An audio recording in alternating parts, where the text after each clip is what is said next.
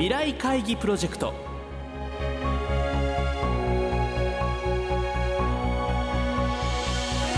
の番組は世界を変えようをキーワードに未来に向けたさまざまな課題を企業トップが提示し、皆さんと共に解決策を考える日本経済新聞未来面の紙面と連動したプロジェクトです。今回は新年特別企画として日本経済新聞未来面の紙面の企画をプロデュースしている日本経済新聞特別企画室稲葉俊介さんにお越しいただき、このプロジェクトをより発展させ若いリスナーの方々に活用してもらうための特別イベント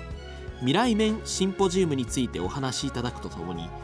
明日1月9日の特別放送から3回にわたってお届けする大和ハウス工業株式会社吉井社長のお話の注目点などを伺っていきます。聞き手はラジオ日経薬師陣美穂子プロデューサーです。今回は未来会議プロジェクト新年特別企画として日本経済新聞特別企画室稲葉俊介さんにお越しいただき、日経未来面シンポジウムなど未来会議プロジェクトをより楽しんでいただける情報をお伝えしてまいりたいと思います。稲葉さん、どうぞよろしくお願いいたします。よろしくお願いします。この番組では先週に続いてのご登場ということになりますが、はい、まず稲葉さん、未来面シンポジウムというのが開催されることが決まったということですが、はい、どういったものでしょうか。普段未来面というのは日本経済新聞の、主に紙面の上でですね、企業のトップの方に課題を出していただき、それに対して読者の皆様にアイデアを提案していただくと、そういう、プロジェクトなんですけれども、それのいわばリアル版でして、大学の大きな教室やホールをお借りしてですね、企業のトップの方に来ていただき、多くの読者の方にですね参加していただき、例えば質疑応答等でですね、読者から質問を募ったりとか、双方向でコミュニケーションをすると、そういう場となっております。この未来会議プロジェクト自体が企業のトップの、それも日本を代表するような企業のトップの皆さんと、できれば若い皆さんが直接間接を問わずやり取りをキャッチボールをしていただけたらというのが一番大きな狙いでしたよね。そうですね。シンポジウムではかなりざっくばらんなお話ですね、例えば社長の皆様の若い頃の失敗談とか、そういう話も飛び出したりします。若い方たちにとっては貴重なチャンスですよね。そうですね。特に例えば就職活動を控えている学生さんなんかは、大きな企業のトップとですね直接話ができる機会というのはなかなかない。そうですね。ですから未来面シンポジウムは貴重な機会になると思います。そうですね。今回直近のこのシンポジウムはいつ開催なんですか。今年の3月12日月曜日に東京のですね上智大学四谷キャンパスで開きます。時間は午後2時から4時半までです。会場はですね、昨年の1月に完成しましたソフィアタワー6号館101教室になります。まだ新しいですね。ピカピカの教室になります。上智大学の新しいシンボルになった建物ですね、行ってみたいなと思われる方はどうしたら参加できるんでしょう。明日掲載される未来面の紙面に募集サイトの URL を掲載いたしますので、そちらの募集サイト経由でですね申し込んでいただければ出席できます。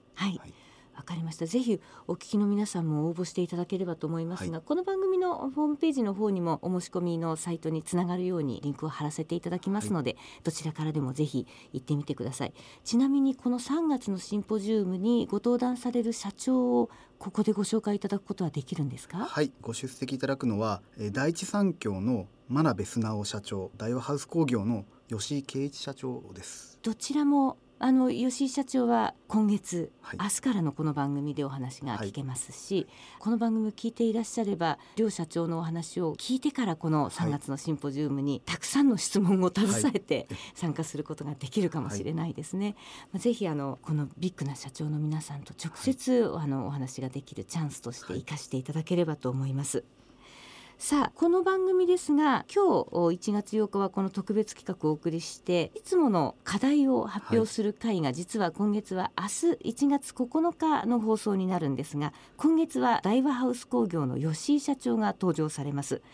稲葉さん、大和ハウス工業さんの未来会議プロジェクト注目点はどんなところですか。大和ハウス工業さんはもともと一戸建ての住宅ですとかアパートマンションの建設を中心とした企業だったんですけれども、今ではですね、大きな物流施設ですとか商業施設を建設して運営するというお仕事もされてます。有名なのはですね、ユニクロを運営するファーストリテイリングとダイオハウスさんが東京の有明で大きな物流拠点をですね、共同運営されてます。で、あとは海外展開も今力を入れてまして、中国や東南アジアやアメリカなどでですね、住宅分譲、あとはマンション建設といった街づくりに取り組んでいますし、あとは日本と同じようにですね、大きな物流施設ですとか、あと工業団地の開発にも海外では取り組まれています。ダイワハウスさんというイメージから、だいぶかけ離れているわけではないですけれども、非常に拡大しているイメージですね。今でも建築をベースとされていることには変わりないんですけれども、単なる住宅建設ではなくてですね、街づくりにまで広げていくと、そういう企業戦略です。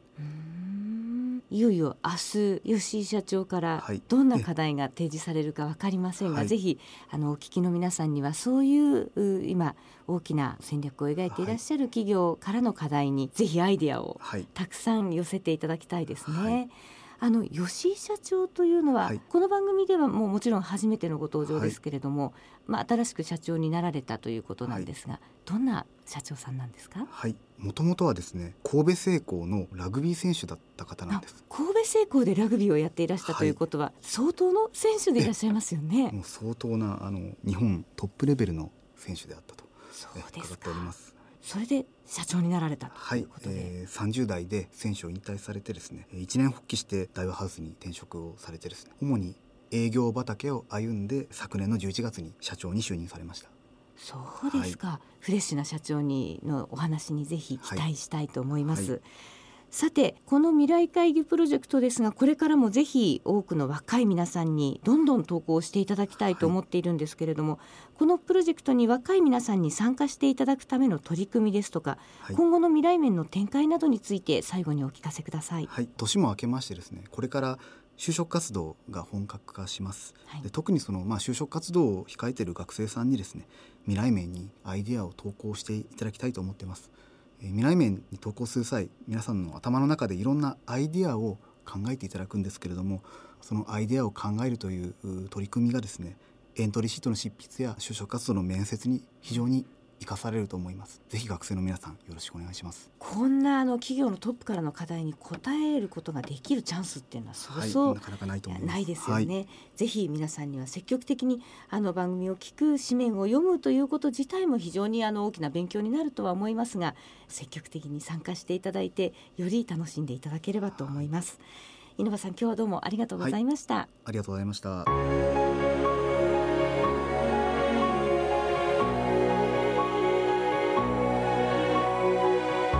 未来会議プロジェクト、次回は明日1月9日午後10時50分からの放送となります。ダイワハウス工業株式会社吉井圭一代表取締役社長にご登場いただき、皆さんに向けた課題を発表していただきますので、お聞き逃しなく。